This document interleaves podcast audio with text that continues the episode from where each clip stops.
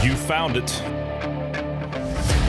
The no nonsense, no script podcast you've been waiting for.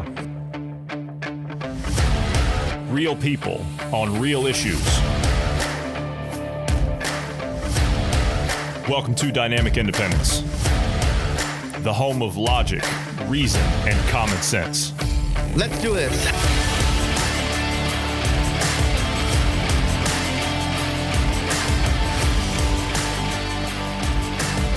Thank you for joining us today. I'm Johnny Anderson, and I'm joined today by Bruce Adams and Marty Foster. Good afternoon, gentlemen. How are you guys today? Marty, good to see you. Hello. Yes, well, physically, I'm as good as it gets. Mentally and emotionally, it's been a bit of a draining day. Yeah, yeah, I can see that. Bruce, how are you today? I'm doing good. How's the Safe protest? And uh, healthy. Yeah. How's Uh, protest? Pretty peaceful right now. They're peaceful. So the, the location they're protesting is right in front of a police station. And right across the street is a bank. And the bank just locked down because they're concerned that there'll be violence. So, yeah. Uh, did you make it downtown yesterday to check for pallets of bricks and uh, gas cans all over the place? Uh, yeah, I, actually, I went there today. I didn't check yesterday. They had protests yesterday as well as today, but we didn't see anything as far as pallets or, or gas cans or anything. So that's good at least. One thing interesting, you know, we talked yesterday and the day before about these piles of bricks that are just mysteriously popping up all over the cities over there, and it's it's just just a out of a, a whim that this kind of happens. I, I don't know. I mean, it's just weird that these things just show up out of nowhere. Some photos that have been circulating with these things about their placements and how they just kind of appear down the streets where they get led down, you know, that kind of stuff. Well, some tags on the sides of these piles of bricks read something very interesting. I looked at some photos, and these are tags that show up in different piles of bricks in different parts of the country. And it's funny because they all come from the same brick company. Because it's you know it's just odd, and it's called the and anybody can look this up. Anyone that doesn't know this already, right? This is circulating, I think, online. The Acme Brick Company is the name of the brick company. Now, the the funny thing about this is, is you think first of all, what was it, Marty? You thought it was from like a Roadrunner cartoon or something? You know, you didn't think it was Yeah. like a real company. I thought it was um, where Wiley Coyote got all his Uh-huh. stuff from. Yeah, well, uh, well, he does, So but it's, it's, a real place, yeah. Yeah, it's a real company. It's a real company. It was founded in 1891. The odd thing about this is it's not the name of the company, right? That's that, that's just kind of a, a chance. But the strange thing about this is is this company was purchased by a parent company in the year 2000, August 1st to be exact. And the parent company of this Acme Brick Company is called Berkshire Hathaway. Now, Berkshire Hathaway is what company? Who owns that? Warren Buffett. That's his company. He's a majority shareholder in that. I mean, that's that's his own company. He started that. And of course, Berkshire Hathaway is involved in a lot of things. You know, Santa Fe Railway System. I think they, they also do freight. They do, uh, which incidentally, the, the Keystone Pipeline. Just side side topic here. The, the Keystone Pipeline. Bruce, you remember that? Mm-hmm. Okay. Did, do you remember how that deal fell through? Yeah. Okay, the reason that deal fell through is because the company that was going to take over the transportation of that oil, because of the the failure of the Keystone Pipeline, was the Santa Fe Railway, which is owned by Berkshire Hathaway. Just side note. So Berkshire Hathaway, like I said, majority owned by Warren Buffett, the second largest shareholder in that company, for anyone who's just curious, right? Anyone can go and look this up, is the Bill and Melinda Gates Foundation. Okay. Now, they don't own a large share, but they are the second largest shareholder. So I find it very funny. You know, here's a guy who's peddling a vaccine, right? And, and talking up this, this pandemic. Do you remember back in the day, two weeks ago? When all that stuff uh, was going on with this pandemic, you know, the thing that everybody forgot now. Yeah, that stuff he was going to go out and save the world. Now, see, it, it seems to me like he's playing a part in wanting to burn it down. Of course, you probably aren't going to find his fingerprints on it anywhere, but it's simple enough to where they can have a national company like this. They can change a few numbers and some logistics, hit a button, and out go the bricks to various cities across the U.S. So I find that very coincidental. Oddly enough, I got a call from somebody this morning in my hometown back in the U.S. They found piles of bricks placed by the Acme Brick Company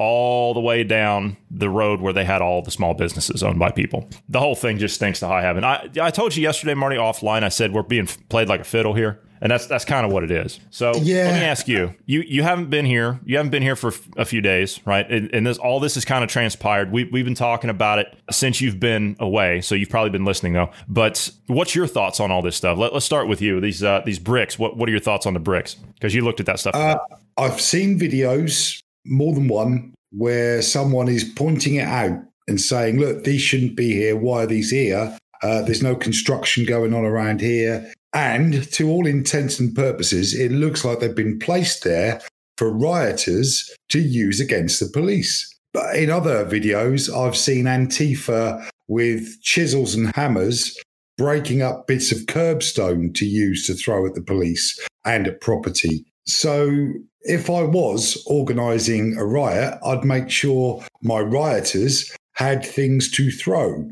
Uh, I've also seen, again, it's uncorroborated, but I've also seen uh, images of handouts supposedly given to uh, rioters explaining what type of behavior they should, you know, display during the riot, whether they're allowed to hit, kick, or punch, under which circumstances they're allowed to use weapons that they brought themselves, such as bars and bats and bricks, but under those circumstances appear to be taking or reaching for law enforcement weapons because that will result in them being shot. So uh, there's lots of evidence, whether it's fabricated or not, I don't know, but there's lots of evidence out there to suggest that the people who want this chaos are organizing and facilitating the chaos by placing stacks of bricks and issuing instructions to rioters as well as bussing them in. So yeah, that, that's where I am with it. I'm I'm completely disgusted by the whole thing, and I've got lots to say about it. But I'll let you carry on for a moment. Well, you said something there about uh, bussing them in. Well, that's just when you start getting bussed in like mob for hire types, which yesterday we talked about the mob for hire. When you start getting those types, it reeks of George Soros, right? That's got his name written all over it. So the thing that we that we need to be focused on here is the actions that are being taken inside the cities. Okay, now what what you're seeing now is the mobs and the degenerates and the scum that are in the streets, that are rioting, that are looting, that are burning, that are smashing up storefronts, right? This isn't helping anybody. I saw videos. I mean, I've, I've been combing through hours of videos, right, in the last 24 hours. And I was looking at videos yesterday where an entire sports store, you know, one of those two story sports stores in the middle of town center somewhere, is being looted in Philadelphia. I mean, people just running in and out with impunity, you know, no big deal. One woman ran in, grabbed three pairs of Nike tennis shoes, ran out. She parked her car out in the middle of traffic, ran in, looted, came back out, drove a half a block, parked again, came back, went back in, and then went back out loot and stuff. And people just absolutely just, I mean, just walking out with impunity. Now, you can tell me what you want, okay, but this is not this is not a protest, right? That ended 48 hours after it began, and it turned into this. Now, who stands to gain from all this? Why is this happening? Why, why, is this happening? Why is this uh, being allowed to continue? What's the media doing? They're blaming Donald Trump, right? You can't pin this on him, just like you couldn't pin the pandemic on him. That's nonsense. So, why is this being allowed to continue in the cities? I believe you actually asked me before we got started here. I said, save it. We'll just discuss it in real time. You actually so- told me about a, a, a, scenario that you witnessed that was completely, you know, off cues as, as if, you know, it was completely crazy and it shouldn't have happened. It was all backwards. So why don't you tell people what you saw? What I saw on video, uh, but it was a live video from a news station with a, a news crew uh, that were reporting on the protests, air quote, riot, air quote, looting. And what, what they saw was a group of shop workers and shop owners protecting two stores in a strip mall. Two cars pulled up. Six to eight Afro American youths got out and were going towards the stores with the intention of, of robbery and looting. People came out of the liquor store Two of them were armed with shotguns. Uh, three other people who were also Afro American stopped these lads from getting anywhere near the stores.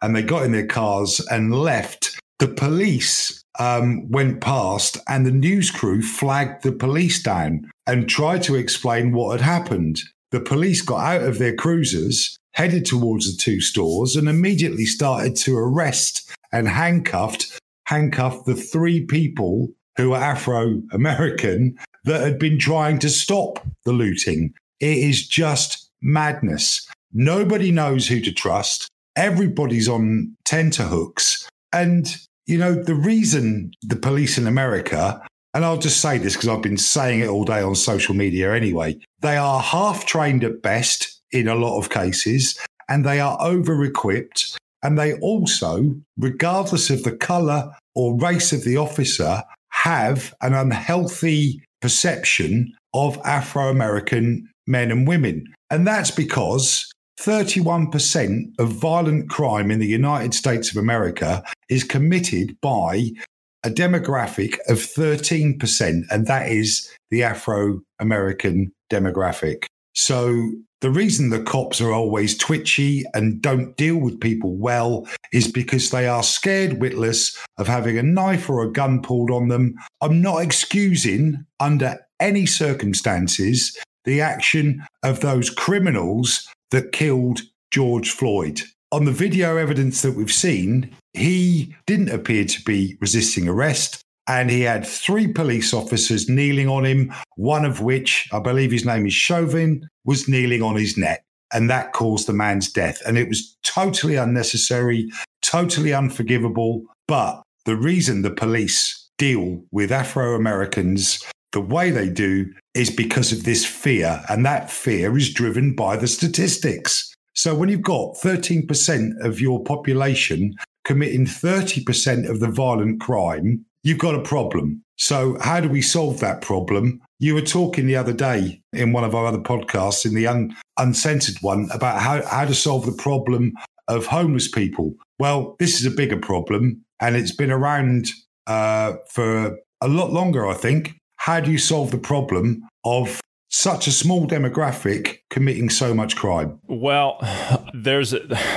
look, there's a way that you can solve this. It's not an easy fix, it's not an overnight fix. But the issue is you're going to have to get rid of the great society. And let me explain what that is. You were around back in the days of JFK, right? I mean, you were a kid, but you, you remember him, correct? Yeah, I, I remember vaguely. I... But my, my issue is is okay so kennedy right he was assassinated obviously okay who took his place unelected who took his place lyndon b johnson right lbj took his place all of a sudden he comes marching in here with this this idea called a great society and large in part is this is how we ended up with um, with the large underclass that we have today of underprivileged minorities and this is a fact this is a fact the idea was is that you, you get the uh, you get that demographic in these large cities. You herd them up in these large cities. You break their family, as in you offer incentives financially to break up their homes. Right? You have broken homes. You have fatherless homes. And then you promote the culture as time progresses. You promote the culture of this gangster mentality, right? And you know what I'm talking about. So, what does this do? This promotes the degenerative lifestyle. On top of that, you make public education terrible. You dumb it down. And so no one gets a good education. They come from a broken home. They're dependent on the system. And so naturally, when you have a mixture of that, it's going to lead to a life of crime and it's going to get them involved in drugs. The only way for a lot of these underprivileged minorities in these these city areas for them to get out, okay? Number 1, it's going to be sports of some kind, right? They're going to be a sports star. Basketball, football, whatever it might be, okay? Baseball, any of that stuff. Second, drugs. Right, they're going to be this big drug dealer and all that stuff. Okay, you've missed one. Uh, go ahead. It's the military. The military. Well, yes and, and no. And via, yeah, and via yes the military. No. Um, that's not. Uh, uh, that's but that's not promoted. They also get another. They get another bite. They get a second bite at education through the military. If they didn't take advantage of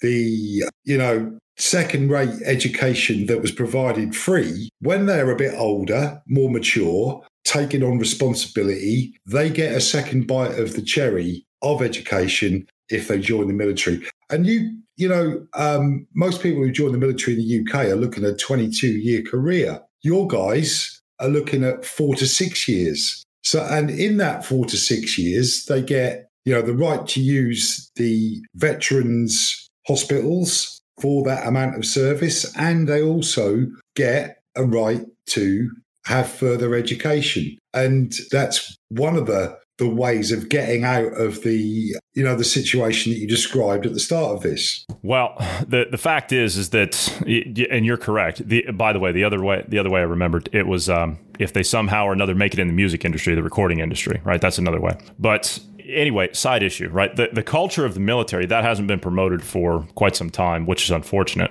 Nonetheless, when you have all these things, right, and it's been promoted for a better part of five decades, six decades, what does it do? It creates a degenerating society inside of the major cities where they've all been herded up. You've got massive amounts of poverty in there. You've got massive amounts of dependency in there. You've got low education. You've got broken homes. It's a recipe for disaster. It's a ticking time bomb. And so this is what we have now. And when you have people that are that taken advantage of, you know, this is, uh, by the way, this is the real crime in all of this. It's not reparations. You want reparations? How about you go back and you start with the people that caused this nonsense? How about that? So the fact is is that they were put in that position, that community, that demographic was put in that position on purpose so it could keep them down, keep them oppressed. That's the point of all of it. What happens when you keep a particular demographic? I don't care which one it is, right? I don't care if it's a bunch of white folks. I don't care if it's, if it's black folks, Hispanic, Asian. I don't care, right? But when you keep a demographic down that long and it breeds that kind of uh, dependency in a society, they become malleable, right? Very malleable. And it allows the powers that be that put them in there in the first place, to put them in the position like that in the first place, it allows them to then go in, stir up the masses, right? Fill them full of hate. And use them as tools in the system of class warfare, which is exactly what we're seeing. This is what we're seeing. Yeah, it is class warfare. And two sides of the same toxic nickel is the alt right and the um, and the far left, the mm-hmm. Antifa, mm-hmm. and they are, as we've called them, both of them before, the useful idiots that are creating all the chaos from which those that have got the means to can profit. And uh, we we know who they are. They are people like Soros. They are people like the Gateses. They are this Warren Buffett. They are people even like the Crown Prince in Saudi, who's bought $250 million worth of the ticket sales company because he knows it's going to, yeah, yeah, anyone who's got lots of money can take advantage of chaos. So all they really need to do is not produce any products. They just need to keep producing chaos. And that's exactly what's happening. So when I see virtue signalers who don't understand that, but they, they, they think it's necessary to thrust white privilege as the mother of all guilt trips on people, or they are overtly racist and xenophobic, like the far right. It just makes me really, really angry. And we need to explain to these people how they are being manipulated. That's something that, you know, we perhaps need to do. I wish we had millions of listeners, obviously, not just because, you know, I want to be heard, but because that message needs to be got across. You guys out there, you guys and girls out there that are waiting to throw stones at police officers, you're being manipulated to create chaos to advantage the people you think are your enemy. You know, the ultra rich. All you liberal lefties out there who can't stand the ultra rich, they're the ones who are gaining from your anarchy. You mentioned there about useful idiots, right? We talked yesterday about useful idiots. Uh, we went over some of uh, Saul Alinsky's uh, rules for radicals, and you take a group of people and you manipulate them and you stir them up into you know certain uh, you know a certain way and, and things like that, uh, you know psychologically and mentally, and, and you put them in that that that group, right? And you then turn them into a tool and then you push them on someone else, which is precisely what's what's happening here. You mentioned groups like Antifa and the useful idiots. Well, they don't understand what happens to the useful idiots in the end. I made the reference to the brown shirts in Hitler's Germany. Same thing. Same exact thing. You know them very well. They were going around smashing out storefronts, beating up business owners, and torching people's homes, that kind of thing. They were just street thugs, essentially. Someone would come down the street, you know, one of the uh, one of the officers would come down the streets. The the whole street didn't stop and salute. They went over, you know, truckload of guys went over and started beating them up in the streets. What are we seeing in the U.S.? People being beaten in the streets by these people. Same tactic, other side. Same tactic, other side. They call themselves the. Except in Europe in the 1930s, that was considered fascism. What do we have in the U.S.? Oh, it's anti-fascism. Isn't that clever? Isn't that funny? How they do that? How they flip yeah. that narrative? But yeah. in the end, in the end, the night of the long knives in Germany, what happened? All those brown shirts, all those people that helped Hitler come to power, and this is you had the same thing that was that was happening in uh, in fascist Italy as well with uh, Benito Mussolini. You had the black shirts down there. Same concept. What happened to the black shirts in fascist Italy? What happened to the brown shirts in fascist Germany? Night of the Long Knives.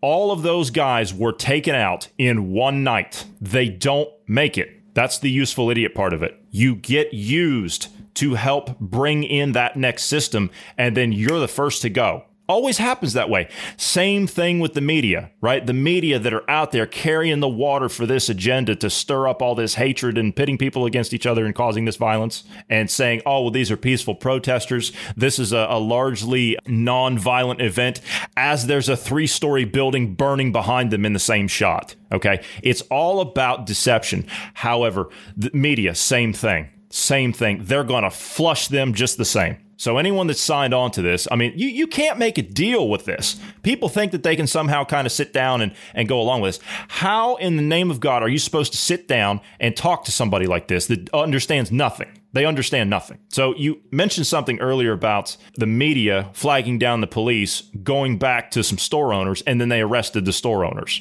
Why did that happen? All right. Let's talk about that for a second. Why did that happen? It happened In- because the police immediate reaction is really is arrest the black person. That's what I saw happen. That's well, exactly what I saw happen. Well, and that's, and that's wrong. That's well, so wrong. I think I think that's what the media showed you, but I don't think that's exactly what goes on. No, the, I, the me the cameraman just kept rolling.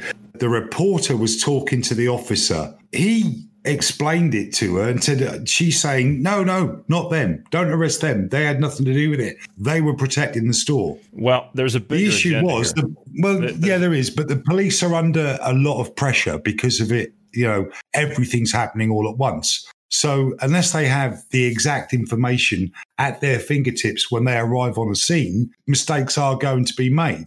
Fortunately, in this case, they were de arrested almost immediately. But if they had have resisted arrest or mouthed off to the police, I could just see that whole situation turning really, really bad. And there is blame to be apportioned right across the board here. There is blame to be apportioned on people committing criminal acts, such as passing dud $20 notes, which is what George Floyd was suspected of. Okay. There's absolutely no doubt that he died because that policeman knelt on his neck. If he had not have caused himself to be arrested, he'd possibly still be alive. That is not excusing the police officer. That is a mere statement of fact. So there's there's one area of blame. The next area is protest. When you protest, if you are peaceful, sometimes you get ignored. And if you get ignored, uh, that's why people escalate things. But these protests are being hijacked for political gain and financial gain through chaos by the useful idiots. And they're being driven to do that and paid to do that by these bad actors who profit from the chaos that ensues. So I'm losing my thread. I do apologize and I'm sorry I've interrupted you.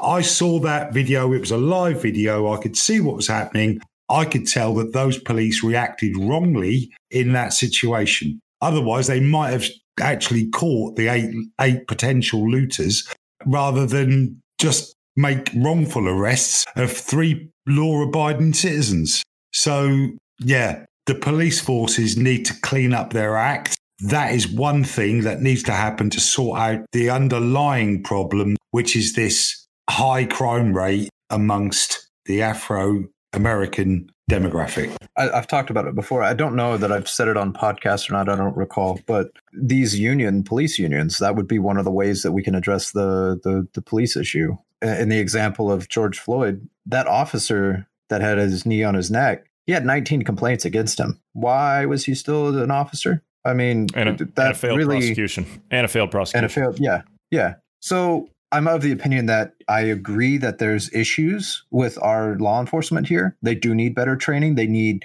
but they also need more accountability in that, you know, you don't get a complaint thrown at you and then, uh, you know, it's nothing. There needs to be an investigation on it. If the officer's found guilty, okay, bye, see you. You can't be an officer if you're not able to, you know, keep your actions, your emotions in check. So I, I'm. No, you, you're right. You're, you're absolutely right, Bruce. And to be fair to police forces all over the world, criminals without a moral compass make false allegations all the time. They make malicious allegations uh, to, you know, get away with things. They'll point the finger at the cop because it takes a, a, attention away from their own crimes. And this is the real problem here with these riots. The riots and the looting, more crime committed by supposedly the, the protesters is detracting from the crime of that policeman who knelt on a man's neck until he was dead. Uh, and that's the problem. They don't see that. Why don't they see that? Not every cop in the US is corrupt. Not every cop in the in the US is uh, is a racist. Not all of your judges are racist or corrupt.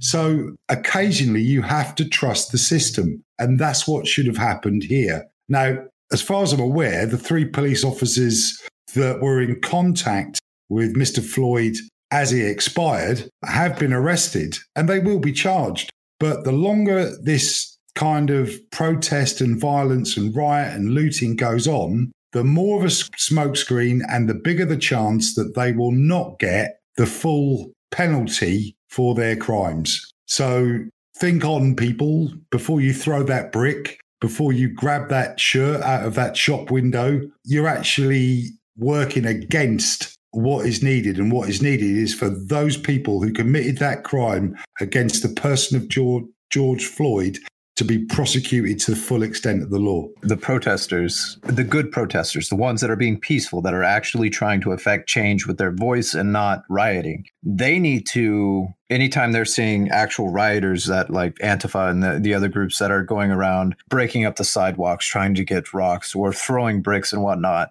you need to address those people. Citizens arrest, whatever, drag them to the cops. Like these, you you need to separate the two of you so that people know that you're the peaceful protesters these are the instigators. Because right now with the riots and everything if your intention is to have your voice heard or bring notice to these officers or, or the, you know the, the the problems that we have here you're being drowned out by these riots by the looting. Everybody's going to remember the riots and the looting not the protest not your voice. So this is on the protesters as well as the rioters. If you if you guys want your voice heard you need to address the wrongdoing in in your camp Yeah, the issue there, though, uh, and I know Johnny had something to say, I apologise, but the issue there, I'll be brief, is that when you're in a protest and you're standing there scared because you know you're you're showing perhaps civil disobedience as long as you're not damaging property or stealing or committing arson or you know you are probably going to be blocking the public highway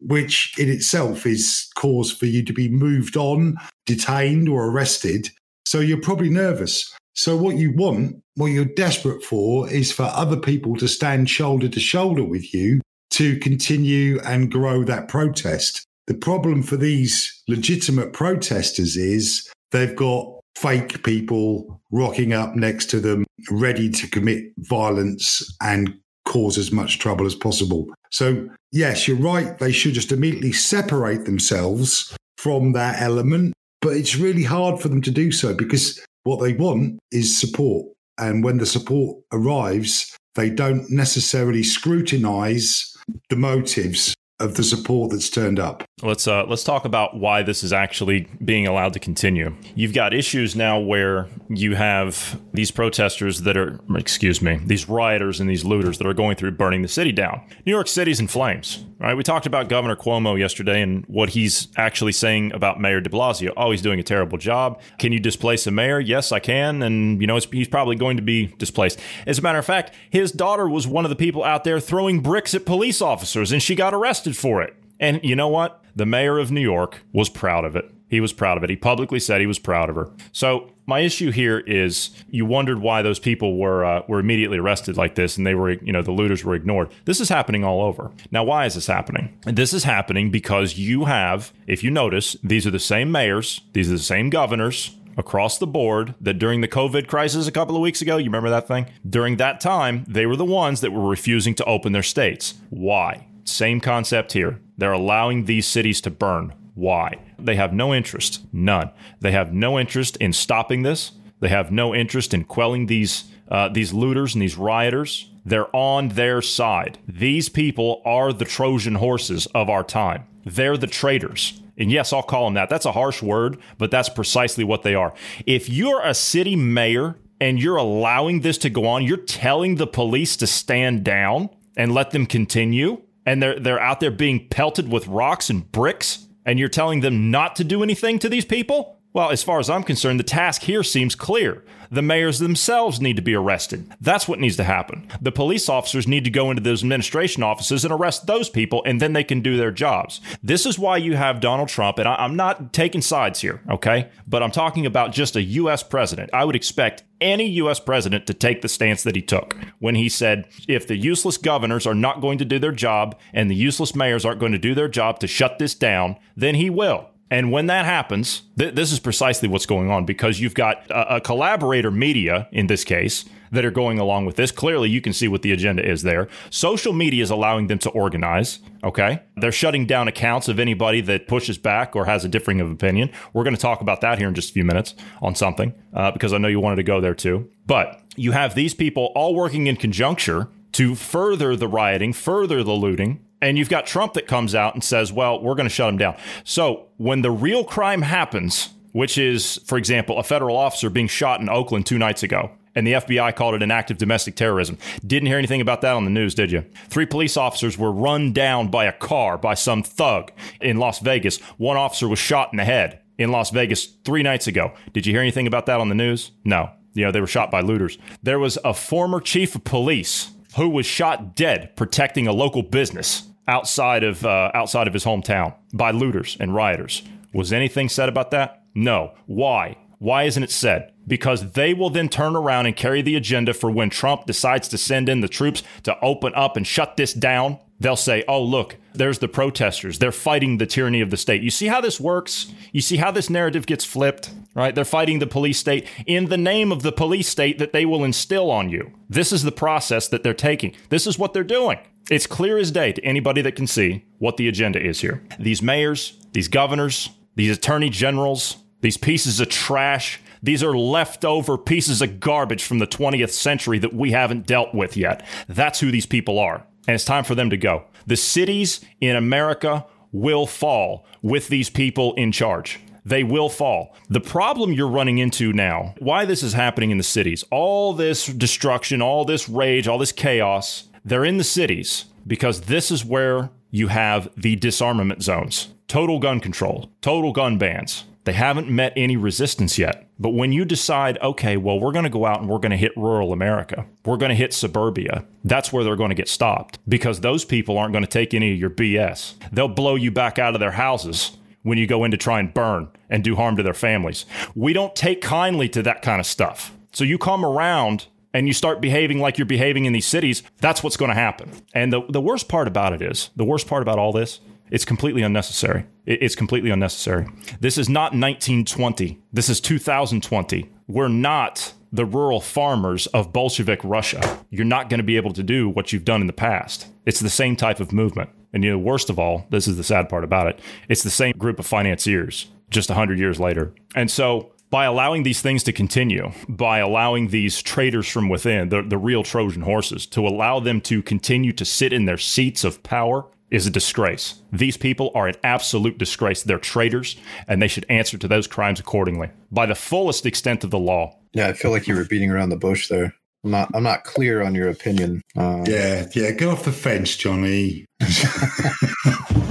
Look, the the passion that comes out when you when you speak like that is it's it's because you care about your country and about fairness and justice for all. And we know that those that have got fabulous wealth and have got a dynastic plan that's been going on, as you say, for a hundred years, passed from father to son to daughter to cousin and and so on you know the ultra rich they've had this plan and it's finally starting to come out from underground which was always going to happen the more and more we have you know video the capable to the capability to record videos in our telephones to capture sound uh, and and hear what is actually going on. Yeah, you if you look at it and you have joined the dots up, something big is afoot. Why is it useful? What why is Trump being blamed for everything?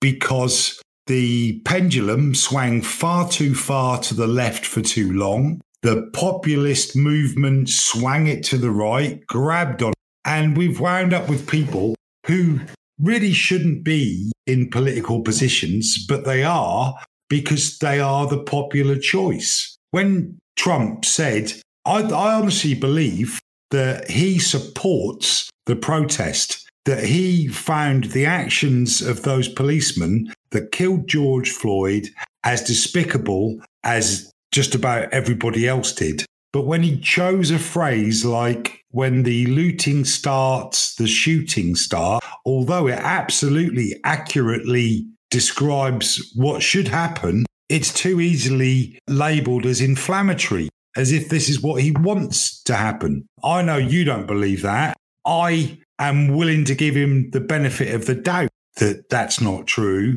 But if he was a, a more eloquent person and had better advisors, he wouldn't have said something so inflammatory, allowing the opposition to label it as such. And, and I think that's the problem. We deserve better politicians, but you get what you deserve in, in life, is, is the other saying. So, do we deserve, you know, here in the UK, Boris Johnson elected on the grounds that um, he'd get us out of Europe. But since he's been elected, he's been caught in lie after lie after lie. And his advisors have embarrassed and let him down and let the country down. Then you've got Trump, who every time he op- the only reason he opens his mouth is to change feet. I honestly believe, give him the benefit of the doubt, that he was behind the protest and against those officers that killed George Floyd. But his poor choice of language winds up with another stick for the left to beat him with. I mean, I, I pretty well agree. He, he frequently does uh, poor choice of words, and I don't know. Well, I don't like his... Yeah, sorry, Bruce. I know I've been talking for ages now. I've just interrupted you. I'm sorry. I know that he's a businessman and he's used to being in charge. He's used to holding the, the upper hand in a negotiation. Well, the job he's moved into isn't exactly like that. You know, other people have got influence and power, and he needs to, you know, work around that. He can't be the my way or the highway type.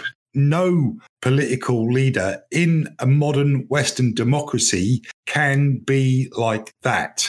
That's what the far left want. That's the kind of leader they're expecting to get in because they that that cartoon with with the liberal watering uh, a tree with a noose around his neck that's attached to the tree, and that tree might be Islam, for instance. So the liberal is thinking, oh yeah, we need to to look after everybody, and everyone needs the fair crack of the whip and to be heard and to have their thoughts considered.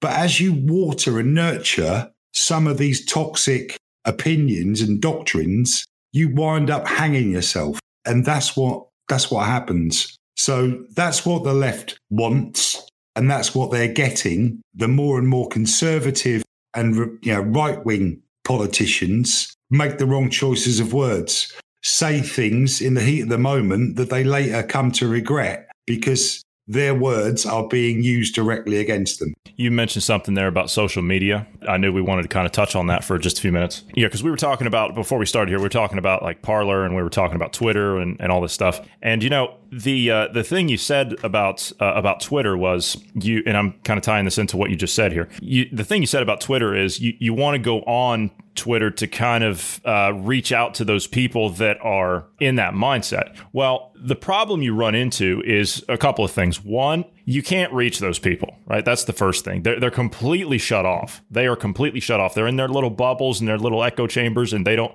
they have their opinion and they don't want to be confused with the facts. The second thing you run into over there, and even on Facebook to a great degree, is, and this is why I'm not on these platforms, is because of the mob mentality. And let me explain. Example, right? Today, All right, I heard about this story this morning. There was a woman who was. Are you familiar with the children's TV network Nickelodeon? Are you familiar with that? Do You have that in the UK? I'm sure you do. Yeah, yeah, it's okay. available on the cable networks and okay, and, all right. Uh, satellite TV. Yeah. Okay, so uh, there was a there's a commercial that's now running on the Nickelodeon network for children, and it's a black screen. Okay, it's a black screen, and it's a person gasping for air and then at the end of that black screen, it comes up with, I can't breathe. Okay. This is what's running on Nickelodeon now as children's commercials. So there was a woman who actually caught this. She recorded it with her phone, and her daughter is traumatized by hearing this, right? She's screaming. And she's like, Mommy, Mommy, turn it off. And so what does she do? She puts that video that she took up on Twitter talking about how unacceptable it is and she wants it to stop you know her daughter was traumatized by it and they they circled on that poor woman and they they did everything they could. They vilified her. They doxed her. Uh, you could do the cyberbullying thing. You could even classify that in there. And on top of that, Twitter then turned around and suspended her account. So my issue is is that if you go on those platforms and you want to try and at least bring any form of truth to something, they just don't hear it. And more than that, the censors at the companies will make sure that you are not heard or that you are ganged up on just like the mobs in the streets, only it's done virtually. So, example, we saw it with the coronavirus with Facebook. Who did Mark Zuckerberg hire? The head of the Wuhan lab to fact check everything for Facebook. So if you posted something that was outside of the narrative, that anybody can look that woman up, by the way. Her name was Danielle Anderson, no relation. They hire these people in order to facilitate what's going to be heard and what's not. Same thing with YouTube. You post something that's uh, in a video form that's outside of the narrative of the WHO, for example, as it related to COVID 19. Your account was banned. You were shut down. You were vilified these types of things. So my issue is with these platforms is first of all, you can go on there as long as you speak what is being pushed in the agenda. That's it. You can't step outside of that. You try to step outside of that, you get mobbed, you get possibly doxxed, and you get thrown off. So what's the point? What's the point in all that? I've been rounded on by groups of lefty liberal snowflakes because as I've said many times, the only reason I joined Twitter was so that I could directly, you know, put my words in front of some people that I think are the enemy. People like James O'Brien, people like Jeremy Corbyn, people like Diane Abbott. I detest them because of the way they think. Now, they've got every right to think like that because it's a free country. But I disagree with what they say, but so many people just jump on board and are sycophantic in the extreme and hang on every word and post or tweet that they put out. And I just like to take them to task on it. Now, with a, an alternative platform such as Parler, I found that everybody on there thinks the same way as I do. So there's not much point in engaging on that platform. I would rather speak to someone who thinks differently than me so that they've got an opportunity to change my mind. And at the same time, I've got an opportunity to change theirs. It doesn't happen very often. Let's say in about 20 different threads and conversations about different subjects, I've only come to a consensus with contributors maybe twice. And that's where we've both gone, yeah, good point, man. Thank you. And we've moved on. We've grown and be, become better people by having a good discussion and thrashing things out. But on Twitter, particularly on Twitter, you get the ad hominem argument thrown at you all the time. You know, you're a racist, you've got white privilege, you're a sexist, you can't say that because you're not that color. You know, that's basically what you get. And you're right. It's a completely hostile, toxic environment. But at the, like I say, there's no point in going into a, a room that just echoes your own voice back to you. You want to go into a place where your words will carry and reach somebody else who might think think differently and hopefully, between the two of you, you can thrash out a real answer to whatever the issue is. I agree. It's important to have the dialectic. I mean, you, you have to have that. And the only thing we've ever encouraged here is for people to think on their own, right? That's the most important thing out of all this. I don't want to convince you of anything. Marty, I know you don't want to do that. Bruce, you certainly don't want to do that. We don't want to convince anybody of anything. The only thing we want people to do is to think for yourself. I'll say that until I'm blue in the face right? It's not about an agenda and pushing something on you. It's about you you know, we're basically think of us as like signposts. Okay, that's that's essentially how I can describe it. Uh, you know, off the top of my head, you know, for lack of a better term, signposts. What are we? What does that mean? That means we have the discussion between us, though we don't always agree. At the end of it, we can walk away as friends because we've done that for a long time. But we want people to be able to be pointed in the right direction, as in, hey, this is what we're talking about, and you think, well, wait a minute, that's crazy. Okay, well, this is where we found it. Go look that up, and you can figure it out for yourself. Form your own opinion on it. Okay, so that's why I say signpost. So apart from, uh, hang on, hang on. While uh, you're on the signpost analogy, uh-huh. I think it's more more like illuminated script on on an ancient on an ancient map where it says "Here be dragons." That's okay. what we're more like. Yeah? Okay, we're, we're, more like the, the the illuminated script on an ancient map that says "Here be dragons." Fair enough. I'll give you that one.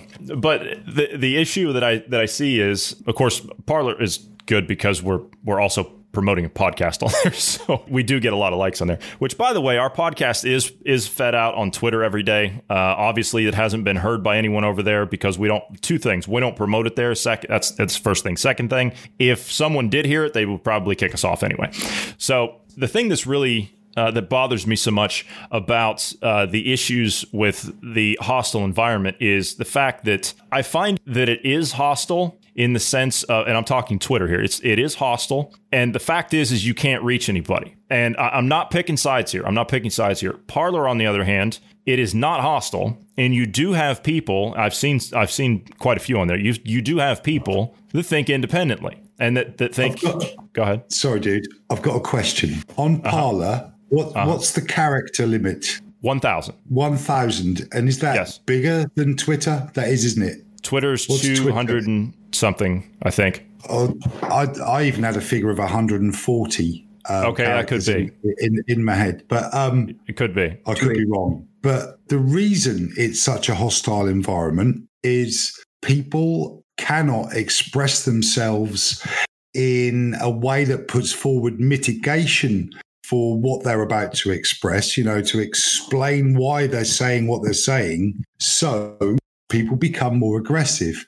Instead of saying, aha, I disagree, but I'd like to put forward this thing, people just write a single word like bollocks, as in what you're talking is a complete load of balls. Uh-huh. So, yeah. So, because there's so few characters on Twitter, people are more blunt with each other. I learned in the Middle East that you can't put forward a criticism in a report unless you've put in all the reasons why the individual or the organization that you're criticizing, why they can't do it the way it should be done. If you don't put their excuses in for them first, they will just attack you. And, and that's what happens. You know, if I want to say, look, the riots are bad, looting's bad, what I get back is you think property is more important than a man's life. Well, no, of course I don't. But because I've been succinct and blunt in what I think, and I haven't put all of the explanation and all the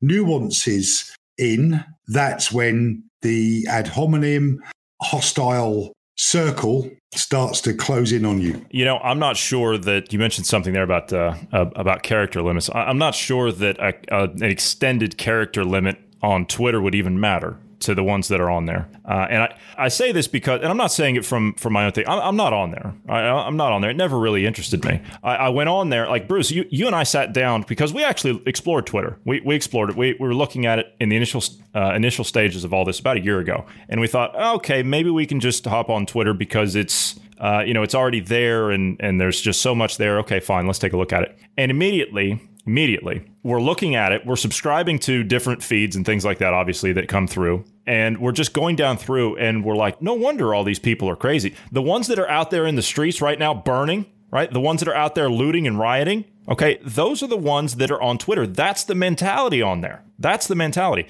And I'm not saying that from my own personal experience. I hear people, prominent people, saying the same thing. Now, Twitter can be used for several things. It can be used for several things. It's not just one particular thing with like politics and all that stuff. There's more to life than politics. But in this case, this is what we're discussing. It can be used by church groups or you know youth organizations, that kind of stuff. I mean, you know, it, it's social media, right? It happens. In this case, when it comes to the issues that uh, that you're interested in, then it becomes that. Um, I don't want to say extremist breeding ground, but but that's what it is. It's like you you go on there, and I mean, it's just the the the, oh, the mate, it's, a, it's an absolute yeah, it's an absolute petri dish to to grow bile. In. It's terrible. Uh, and, It's terrible. And I'm I'm really not that interested in it. Facebook, I'm losing my interest with that as well. It was useful for me when I lived in another country and I could keep in contact with my friends.